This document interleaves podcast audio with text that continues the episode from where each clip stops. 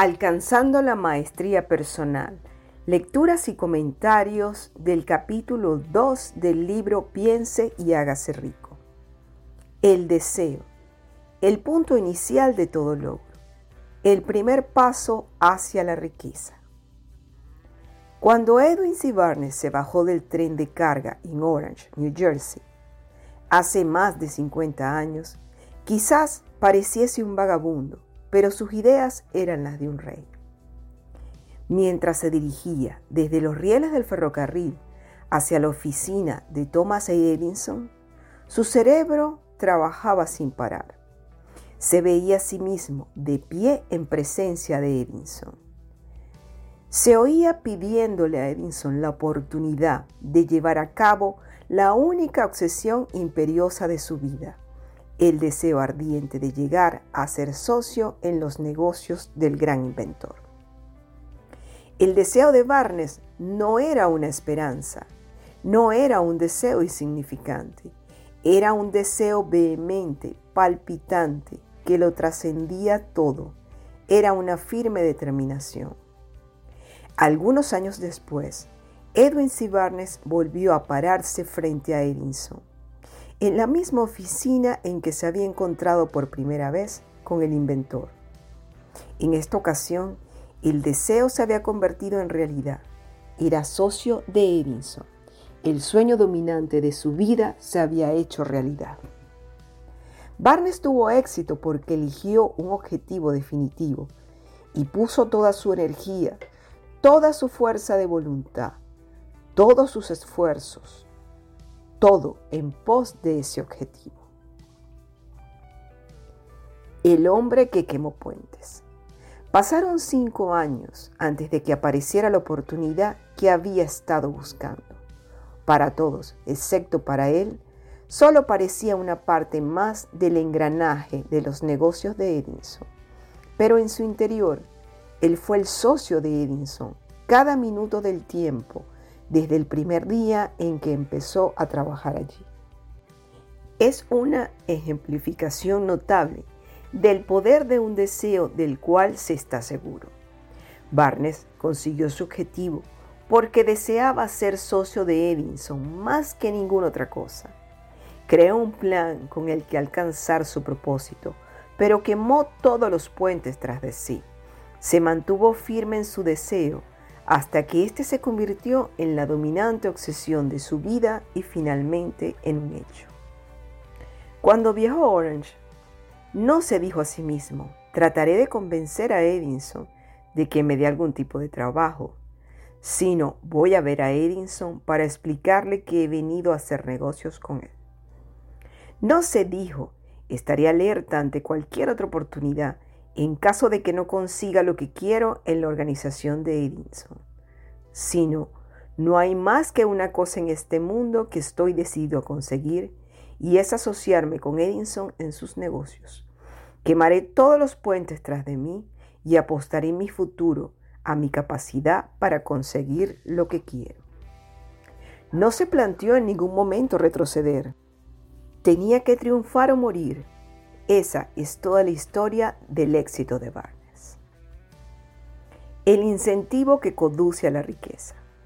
Hace mucho tiempo, un gran guerrero afrontó una situación que requería de él una decisión que garantizara su éxito en el campo de batalla. Estaba a punto de enviar sus tropas contra un enemigo poderoso, cuyos hombres superaban a los suyos en número.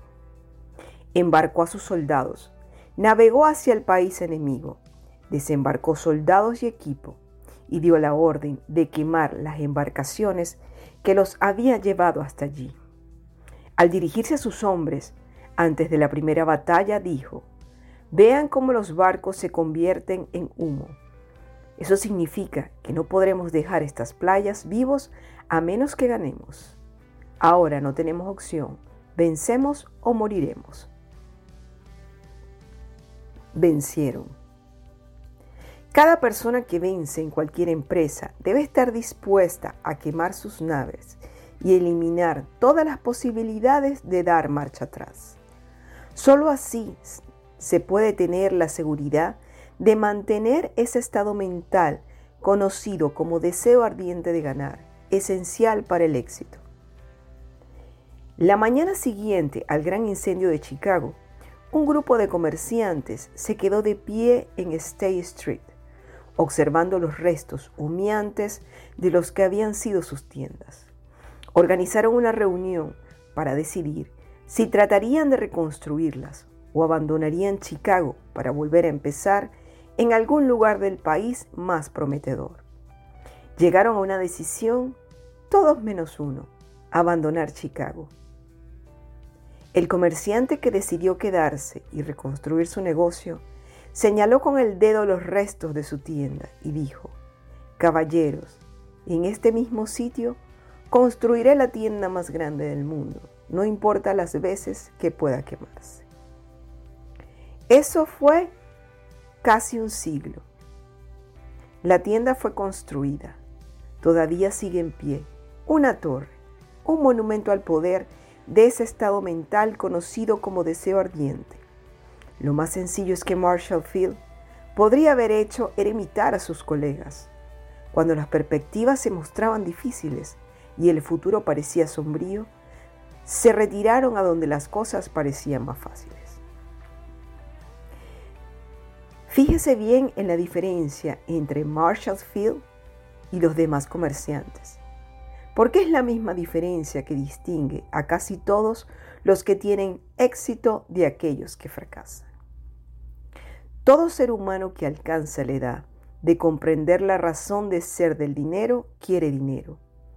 Quererlo no basta para acumular riquezas, pero desear la riqueza con un estado mental que se convierte en una obsesión y luego planificar formas y medios definidos para adquirirla y ejecutar esos planes con una perseverancia que no acepta el fracaso, atraerá la riqueza. Seis maneras de convertir el deseo en oro. El método, porque el deseo de riqueza se puede transmutar en su equivalente monetario, consiste en seis pasos prácticos y definidos, que son los siguientes. Primero, determina la cantidad exacta de dinero que desea. No basta con decir, quiero mucho dinero, sea específico en cuanto a la cantidad. Hay una razón psicológica para esta precisión, que describiremos en un capítulo próximo. Segundo, determine con exactitud lo que se propone dar a cambio del dinero que desea. No se recibe algo por nada. Tercero, establezca un plazo determinado en el que se propone poseer el dinero que desea. Cuarto, cree un plan preciso para llevar a cabo su deseo y empiece de inmediato, sin que importe si se haya preparado o no, a poner el plan en acción. Quinto, Escriba una declaración clara y concisa de la cantidad de dinero que se propone adquirir. Apunte el tiempo límite para esta adquisición. Aclare lo que se propone a dar a cambio del dinero y describa con exactitud el plan mediante el que se propone acumularlo. Sexto, lea su declaración en voz alta, dos veces al día una vez antes de acostarse y la otra al levantarse. Mientras lee, vea, sienta y piénsese ya en posesión del dinero. Es importante que siga las instrucciones descritas de estos seis pasos. En especial, observe y siga las instrucciones del sexto paso. Tal vez se queje de que le resulte imposible verse en posesión del dinero antes de tenerlo realmente. Aquí es donde el deseo ardiente acudirá en su ayuda. Si usted realmente desea el dinero con tanta vehemencia que su deseo se ha convertido en una obsesión, no tendrá dificultad en convencerse de que lo adquirirá. El caso es desear el dinero y llegar a estar tan determinado a poseerlo que se convenza de que lo tendrá. Puede imaginarse que es usted millonario. Para el no iniciado, que no se ha educado en los principios fundamentales de la mente humana, quizás estas instrucciones parezcan poco prácticas. Para quienes no consigan reconocer la validez de estos seis puntos, puede ser útil saber que la información que difunden fue revelada por Andrew Carney, el cual empezó como un obrero común en una siderúrgica, pero se las arregló, pese a sus humildes comienzos, para que estos principios le rindieran una fortuna de más de 100 millones de dólares. Como ayuda adicional, quizás le sirva saber que los seis puntos recomendados aquí fueron cuidadosamente estudiados por el difunto Thomas Edison, que puso su sello de aprobación en ellos por ser esenciales no solo para la acumulación de dinero, sino para la consecución de cualquier objetivo. Estos pasos no requieren trabajo duro, tampoco sacrificio, no exigen que uno se vuelva ridículo ni crédulo. Para utilizarlos no hace falta educación superior, pero la aplicación eficaz de estos seis pasos exige la suficiente imaginación que nos permita ver y comprender que la acumulación de dinero no se puede dejar al azar, a la buena suerte o al destino. Uno debe darse cuenta de que todos los que han acumulado grandes fortunas primero han soñado, deseado, anhelado, pensado y planificado antes de haber adquirido el dinero. Llegados a este punto, usted sabrá también que nunca tendrá riquezas en grandes cantidades a menos que pueda llegar a ser la viva expresión del deseo ardiente por el dinero y que realmente crea que lo poseerá. El poder de los grandes sueños. A quienes nos encontramos en esta carrera hacia la riqueza, Debemos animarnos a ver que este mundo cambiante exige nuevas ideas, nuevas maneras de hacer las cosas, nuevos líderes, nuevos inventos, nuevos métodos de enseñanza, nuevos métodos de venta, nuevos libros, literatura nueva, nuevos programas de televisión, nuevas ideas para el cine. Tras toda esta demanda de cosas nuevas y mejor, hay una cualidad que uno debe poseer para ganar y es la claridad de propósito, el conocimiento exacto de lo que uno quiere y un deseo ardiente de poseerlo.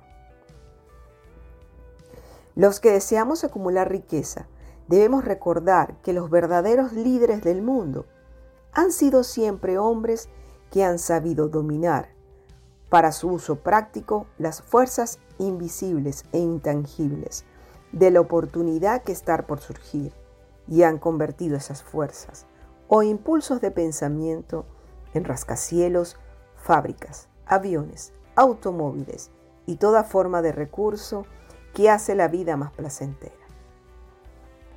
Al planear la adquisición de su porción de riqueza, no se deje influir por quienes menosprecien sus sueños. Para lograr grandes ganancias en este mundo cambiante, uno debe captar el espíritu de los grandes pioneros del pasado, cuyos sueños le han dado a la civilización todo lo que tiene de valioso, el espíritu que infunde energía en nuestro propio país, en las oportunidades de usted y en las mías para alimentar y vender nuestro talento. Si lo que usted quiere es hacer el bien y usted cree en ello, adelante hágalo Lleve a cabo sus sueños y no haga caso de lo que los demás puedan decir si usted se topa en algún momento con dificultades, ya que tal vez los demás no sepan que cada fracaso lleva consigo la semilla de un éxito equivalente. Thomas Edison soñaba con una lámpara que funcionara con electricidad. Empezó a poner su sueño en acción y pese a sus más de 10.000 fracasos, mantuvo su sueño hasta que lo convirtió en una realidad física. Los soñadores prácticos no se rinden. Wellen, que soñaba con una cadena de tiendas de cigarro, transformó su sueño en acción y ahora es las United Cigar Store. Ocupan algunas de las mejores esquinas de las ciudades estadounidenses. Los hermanos Wright soñaron con una máquina que volara por el aire. Ahora podemos ver en todo el mundo que sus sueños se han cumplido. Marconi soñaba con un sistema para dominar las intangibles fuerzas del éter. Las pruebas de que no soñaba en vano podemos encontrarla en cada aparato de radio y de televisión que hay en el mundo. Quizás le interese saber que los amigos de Marconi lo pusieron bajo custodia y fue examinado en un hospital para psicópatas cuando anunció que había descubierto un principio mediante el cual podría enviar mensajes a través del aire, sin ayuda de cables ni ningún otro medio físico de comunicación. A los soñadores de hoy en día les va mejor. El mundo está lleno de una abundancia de oportunidades que los soñadores del pasado jamás conocieron.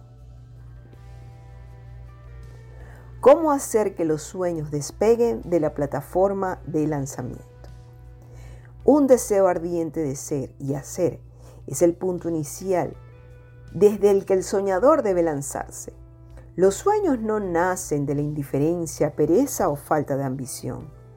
Recuerde que todos los que consiguen triunfar tienen un mal comienzo y pasan por muchas dificultades antes de llegar. El cambio en la vida de la gente de éxito suele surgir en el momento de alguna crisis, a través de las cuales le es presentado su otro yo. John Bynum escribió Pilgrim Progress, que se cuenta entre lo mejor de la literatura inglesa, después de haber estado confinado en prisión y haber sido duramente castigado a causa de sus ideas sobre la religión. O. Henry descubrió el genio que dormía en su interior después de haber conocido graves infortunios y estar encarcelado en Columbus, Ohio forzado a través de la desgracia a conocer a su otro yo y a usar su imaginación, descubrió que era un gran autor en vez de un miserable criminal y marginado social. Charles Dickens empezó pegando etiquetas en latas de betún. La tragedia de su primer amor penetró las profundidades de su alma para convertirlo en uno de los más grandiosos autores del mundo. Esa tragedia produjo primero David Copperfield y luego una sucesión de obras que hacen un mundo mejor y más rico a todos los que leen sus libros.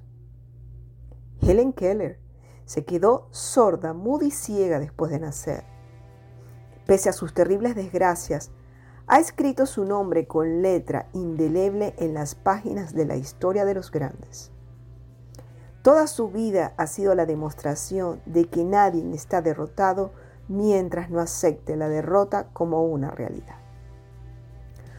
Robert Burns era un campesino analfabeto, sufrió la maldición de la pobreza y creció para ser un borracho. El mundo fue mejor gracias a su vida porque vistió de prendas hermosas sus pensamientos poéticos y por tanto arrancó un espino para plantar un rosal en su lugar. Beethoven era sordo y Milton ciego, pero sus nombres perdurarán en el tiempo porque soñaron y tradujeron sus sueños en ideas organizadas. Hay una diferencia entre suspirar por algo y hallarse preparado para recibirlo. Nadie se encuentra listo para nada hasta que no crea que pueda adquirirlo. El estado mental debe ser la convicción y no la mera esperanza o anhelo. La mente abierta es esencial para creer. La mente cerrada no inspira fe, ni coraje, ni convicción. Recuerde, no se requiere más esfuerzo para apuntar alto en la vida, para reclamar abundancia y prosperidad, del que hace falta para aceptar la miseria y la pobreza. Un gran poeta ha expresado acertadamente esta verdad universal en unas pocas líneas. Hice un pacto con la vida por un penique y la vida no me dio más. Sin embargo, le imploré a la noche cuando contaba mis escasos bienes. ¿Por qué la vida es un empleador justo? Te da lo que le pides, pero cuando has fijado el precio, debes aguantar la tarea. Trabajé por un salario insignificante, solo para descubrir perplejo que cualquier paga que hubiera pedido a la vida, ésta me lo hubiese pagado de buen grado. El deseo es más listo que la madre naturaleza. Como culminación adecuada de este capítulo, quiero presentar a una de las personas más excepcionales que he conocido. Lo vi por primera vez pocos minutos después de que hubiera nacido. Vino a este mundo sin ningún rastro físico de oído y el médico admitió, cuando le pedí su opinión sobre el caso, que el niño sería sordo y mudo toda la vida. Me opuse a la opinión del médico. Estaba en mi derecho. Yo era el padre del niño. Tomé una decisión y me formé una opinión, pero expresé a esa opinión en silencio en el fondo de mi corazón. En mi interior supe que mi hijo oiría y hablaría. ¿Cómo? Estaba seguro de que tenía que haber una manera y sabía que la encontraría. Pensé en las palabras del inmortal Emerson. El curso de las cosas acontece para enseñarnos la fe. Solo necesitamos estar atentos. Hay indicadores, claves para cada uno de nosotros y si escuchamos con humildad, oiremos la palabra justa. La palabra justa, deseo. Mucho más que ninguna otra cosa, yo deseaba que mi hijo no fuera sordomudo. De ese deseo no me alejé jamás, ni por un segundo. ¿Qué podía hacer? ¿Encontraría alguna forma de trasplantar a ese niño mi propio deseo ardiente de dar con maneras y medios para hacer llegar el sonido a su cerebro sin la ayuda de los oídos. Tan pronto como el niño fuese lo bastante mayor para cooperar, le llenaría la cabeza de tal manera de ese deseo ardiente que la naturaleza lo traduciría en realidad con sus propios métodos. Todos estos pensamientos pasaron por mi mente, pero no hablé de ello con nadie. Cada día renovaba la promesa que me había hecho a mí mismo de que mi hijo no sería sordomudo. Cuando creció y empezó a percibir las cosas que lo rodeaban, notamos que mostraba débiles indicios de que oía. Cuando alcanzó la edad en la que los niños suelen empezar a emitir palabras, no hizo intento alguno de hablar, pero de sus actos podíamos deducir que percibía ciertos sonidos. Eso era todo lo que yo quería saber. Estaba convencido de que si podía oír, aunque fuese débilmente, sería capaz de desarrollar una mayor capacidad auditiva. Entonces sucedió algo que me llenó de esperanza. Surgió de algo totalmente inesperado. Un accidente que transformó una vida. Compramos un fonógrafo. Cuando el niño oyó la música por primera vez, entró en éxtasis y muy pronto se apropió del aparato. En una ocasión estuvo poniendo un disco una y otra vez durante casi dos horas, de pie delante del fonógrafo, mordiendo un borde de la caja. La importancia de esa costumbre que adquirió no se nos hizo patente sino hasta años después, ya que nunca habíamos oído hablar del principio de la conducción ósea del sonido. Poco después de que se apropiase del fonógrafo, descubrí que podía oírme con claridad cuando le hablaba con los labios junto a su hueso mastoideo, en la base del cráneo. Una vez hube descubierto que podía oír perfectamente el sonido de mi voz, empecé de inmediato a transferirle mi deseo de que oyese y hablase. Pronto descubrí que el niño disfrutaba cuando yo le contaba cuentos antes de dormirse. De modo que me puse a trabajar para idear historias que estimularan su confianza en sí mismo, su imaginación y un agudo deseo de oír y de ser normal. Había un cuento en particular en el que yo hacía hincapié dándole un renovado matiz dramático cada vez que se lo contaba. Lo había inventado para sembrar en su mente la idea de que su dificultad no era una pesada carga, sino una ventaja de gran valor. Pese al hecho de que todas las maneras de pensar que yo había examinado indicaban que cualquier adversidad contiene la semilla de una ventaja equivalente. Debo confesar que no tenía ni la menor idea de cómo se podría convertir esa dificultad en una ventaja. Ganó un mundo nuevo con seis centavos. Al analizar la experiencia retrospectivamente, puedo ver que su fe en mí tuvo mucho que ver con los sorprendentes resultados. Él no cuestionaba nada que yo le dijera. Le vendí la idea de que tenía una ventaja original sobre su hermano mayor y que esa ventaja se reflejaría de muchas maneras. Por ejemplo, los maestros en la escuela se darían cuenta de que no tenía oído y por ese motivo le dedicaría una atención especial y lo tratarían con una amabilidad y una benevolencia extraordinarias. Siempre lo hicieron. También le vendí la idea de que cuando fuese lo bastante mayor para vender periódicos, su hermano mayor era ya vendedor de periódicos. Tendría una gran ventaja sobre su hermano, porque la gente le pagaría más por su mercancía. Debido a que verían que era un niño brillante y emprendedor, pese al hecho de carecer de audición. Cuando tenía unos siete años, mostró la primera prueba de que nuestros métodos de apoyo rendían sus frutos.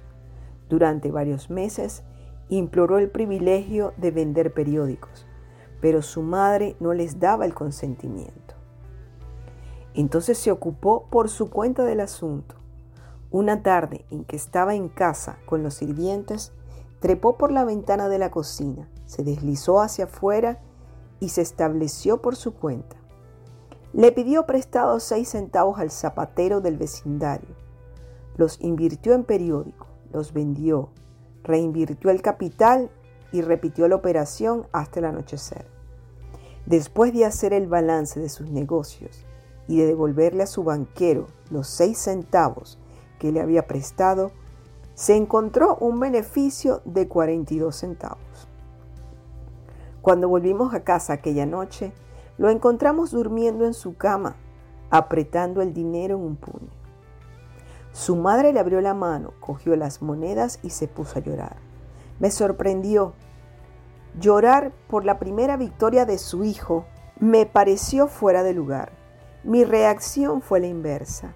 Reí de buena gana porque supe que mi empresa de inculcar en la mente de mi hijo una actitud de fe en sí mismo había tenido éxito.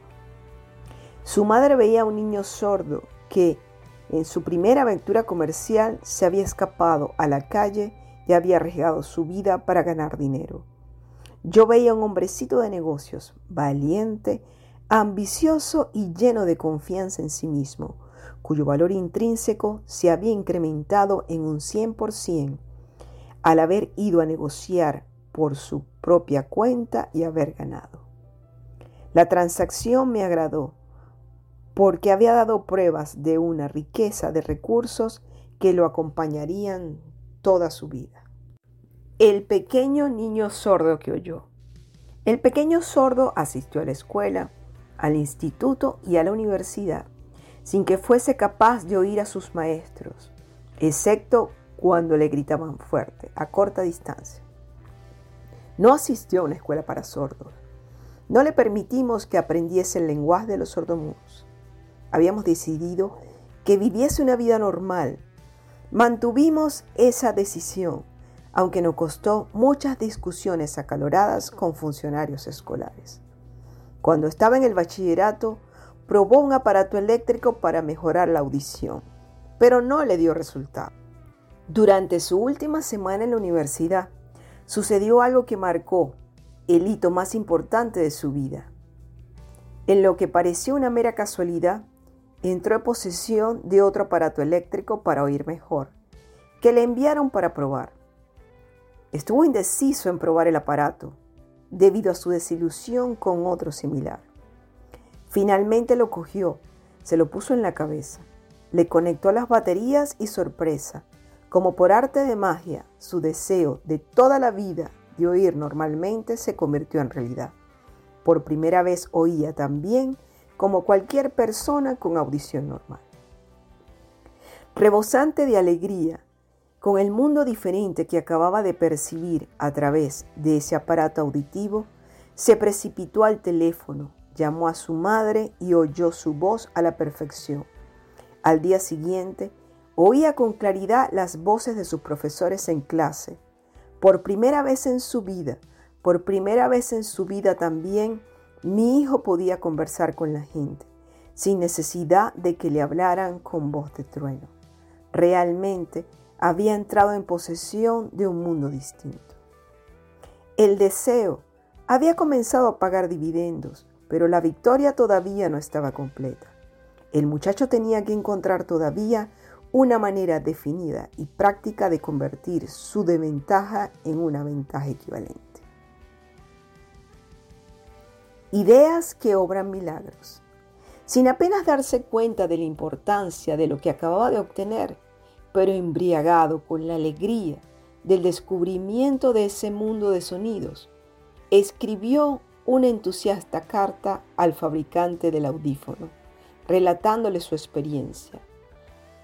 Algo en ella hizo que la compañía lo invitase a Nueva York. Cuando llegó, lo llevaron a visitar la fábrica y mientras hablaba con el ingeniero mi jefe, contándole de su mundo recién descubierto, una corazonada, una idea o una inspiración, llámesela como se quiera, destelló en su cerebro.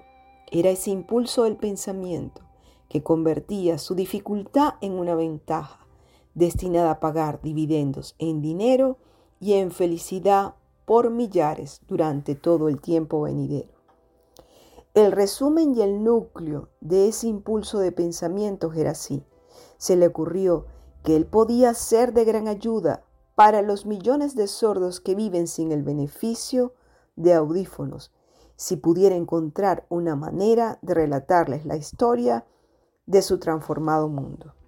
Durante un mes entero llevó a cabo una intensa investigación, durante la cual analizó todo el sistema de venta del fabricante de audífonos e ideó formas y medios de comunicación con aquellos con dificultades para la audición en todo el mundo, decidido a compartir con ellos un nuevo mundo recién descubierto. Una vez lo tuvo hecho, puso por escrito un plan bienal basado en sus investigaciones. Cuando lo presentó a la compañía, al momento le dieron un puesto de trabajo para que llevara a cabo su ambición.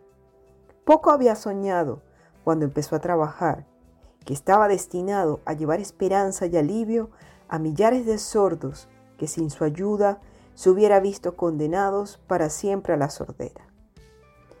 No me cabe duda de que Lair hubiera sido sordomudo toda su vida si su madre y yo no nos las hubiésemos ingeniado para formar su mente tal como lo hicimos.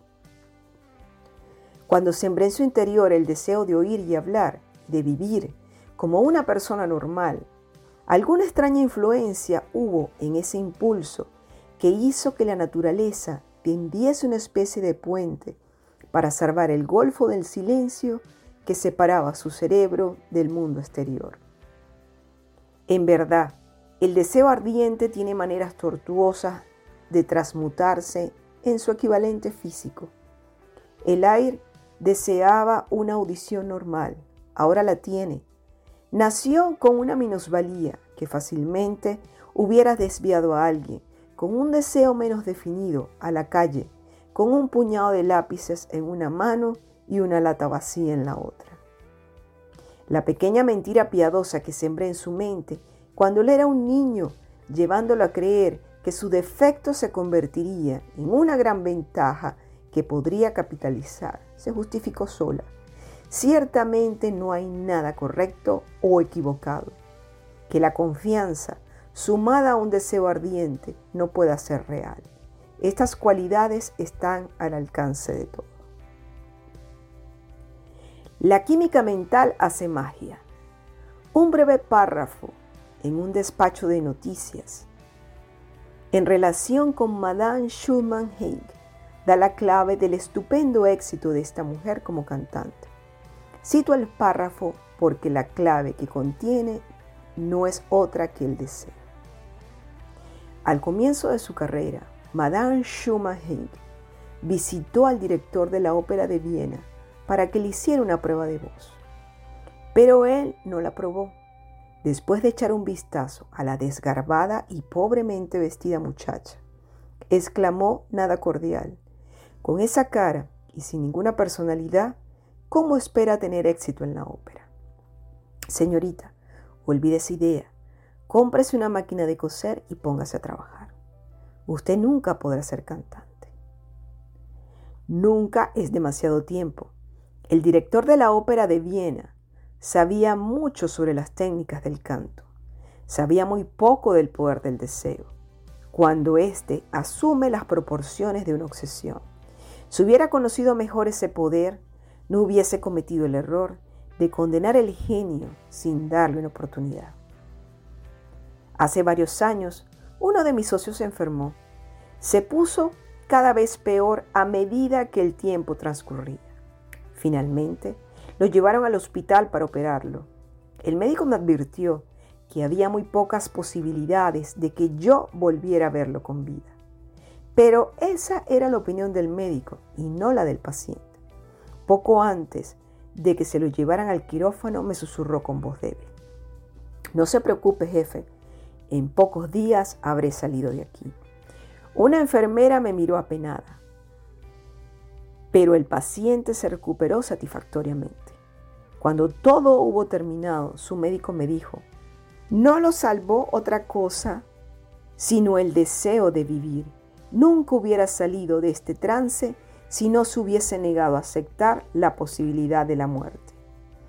Creo en el poder del deseo respaldado por la fe, porque he visto cómo ese poder eleva al hombre desde comienzos humildes a posiciones de poder y riqueza. Lo he visto cómo saqueaba en la tumba de sus víctimas, cómo servía de medio para que los hombres llevaran a cabo su rehabilitación después de haber fracasado en un centenar de formas distintas. Lo he visto darle a mi propio hijo una vida normal, feliz y llena de éxito, a pesar de que la naturaleza lo enviase a este mundo sin oído. ¿Cómo se puede dominar y usar el poder del deseo? Eso queda explicado en este capítulo y los subsiguientes de este libro, mediante algo extraño y poderoso principio de química mental que nunca han divulgado. La naturaleza envuelve en el impulso del deseo ardiente ese algo que no reconoce la palabra imposible ni acepta el fracaso como realidad. En este episodio podemos entender la importancia del deseo la convicción de que ese sueño que tenemos planteado lo podemos realizar y que independientemente de las circunstancias, buscando dentro de nosotros mismos, podemos ir avanzando cada día más. En este capítulo, Napoleon Hill explica seis maneras de convertir el deseo en oro y él habla de un método de seis pasos. La primera parte, él habla de la cantidad de dinero que se desea. Yo considero que no solo es necesario la cantidad de dinero, sino que es conveniente tener bien definido cuál es ese deseo, cuál es esa meta, cuál es ese sueño que se quiere alcanzar. Y el mismo universo va a ir confabulando y va a ir suministrando los recursos para el logro de esa meta, porque el dinero es una fuente para obtener cosas, ¿no? Eh, segundo, él dice él habla de determinar con exactitud lo que se propone dar a cambio del dinero que se desea. Muchas veces se habla de lo que es el servicio a la creación o lo que es la donación de tus talentos al universo. Cada persona llegó aquí con un fin, con una meta determinada, con una función específica. Todas las personas en la vida tienen algo que dar. Y básicamente ese es como el concepto universal de lo que vendría siendo la vida, ¿no? de lo que yo he leído, es colocar tus talentos al servicio, a la creación. Y cuando uno se dispone a ofrecer eso, el mismo universo comienza a articular para que eso se vaya manifestando, ¿no? Él habla de un tercer paso que establecer un plazo determinado, claro, porque todo tiene que tener un principio y un fin, y nosotros tenemos que accionar en función de, de lo que se quiere lograr. El cuarto paso, él habla de un plan preciso, ¿no? Y habla de comenzar de inmediato. El quinto habla de escribir una declaración clara y concisa, ¿no? De la cantidad de dinero que se propone adquirir. Yo pienso que aparte de la cantidad de dinero, sería una declaración clara, una afirmación positiva ya del bien que ya tenemos, ¿no? O sea, si cualquier meta a, a, nivel profesional, a nivel personal, si es una casa, si es un negocio, es describir eso, la sensación que uno tiene y aparte el beneficio que uno está dando. Y luego hablan de la declaración en voz alta. Él habla de dos veces al día. Es bueno eh, hacer lo que es la visualización. La visualización es verse con, esa, con ese bien ya en tus manos o con esa meta ya alcanzada, pero a su vez hay que ir como desglosando mentalmente la cantidad de pasos que vamos a ejecutar para el logro de, de, esa, de, esa, de esa meta o de ese objetivo. Y eso lo que hace es reprogramar el cerebro para que cada día vayamos eh, incluyendo hábitos nuevos, hábitos que nos van a contribuir en hacer lo que nosotros vinimos a hacer a este mundo, pues lo que queremos lograr.